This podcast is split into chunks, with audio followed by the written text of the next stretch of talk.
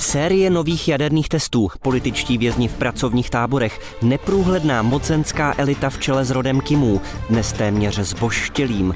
To je realita nejizolovanějšího režimu na světě. V srpnu 1945 kapitulovalo Japonsko, které korejský poloostrov ovládalo 35 let. Spojenci Koreu přehradili 38. rovnoběžkou.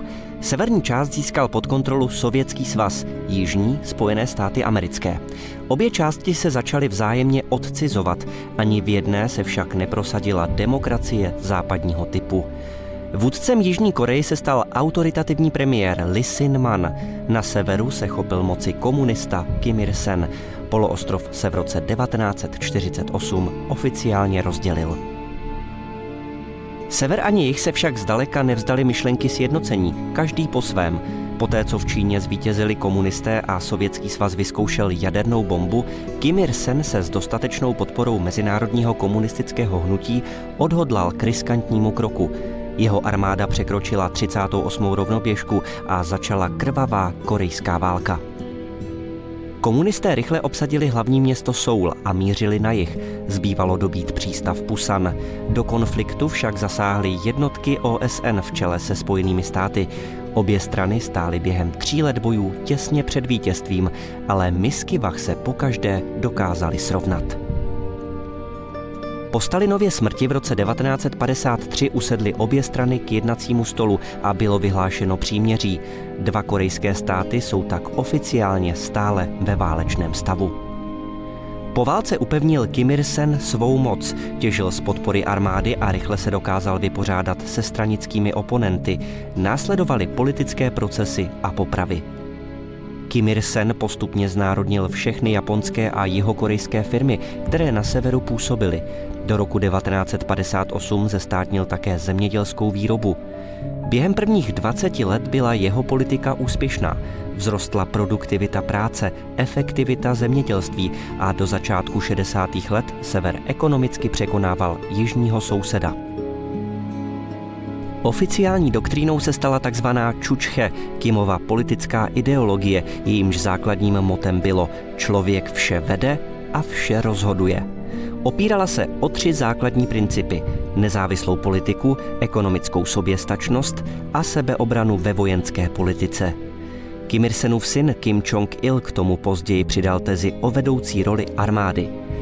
Právě v Čučche vidí odborníci hlavní příčinu izolace současného severokorejského režimu. Kim Il-sen se stal inspirací pro další světové komunistické vůdce. Napodobit ho chtěl indonéský prezident Sukarno, rumunský vůdce Čaušesku, ale i krvavý diktátor Pol Pot a jeho rudí kmérové v Kambodži. Kim Il-sen udržoval korektní vztahy i s dalšími komunistickými zeměmi. V roce 1984 navštívil i Československo. Na svou návštěvu Koreji vzpomínal v rozhovoru pro iDnes.cz i bývalý generální tajemník UVKSČ Miloš Jakeš. Mluvil jsem s Kim Il-senem, mluvil jsem, viděl jsem to tam, neměl žádný zábrany, abych někam nemohl a tak dál. Ty lidi jsou víceméně spokojení. Po ropné krizi v 70. letech nastal ekonomický pád severokorejského režimu. Aby země přežila, musela se extrémně zadlužit. Závazky ale nebyla schopna splatit a tak na ní ještě před pádem železné opony uvalil Západ totální embargo.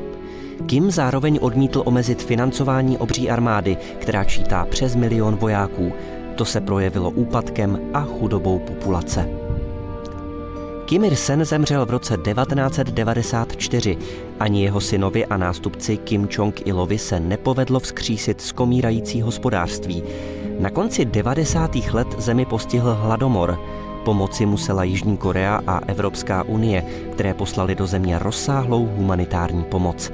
Bez té se komunistický stát neobejde ani dnes.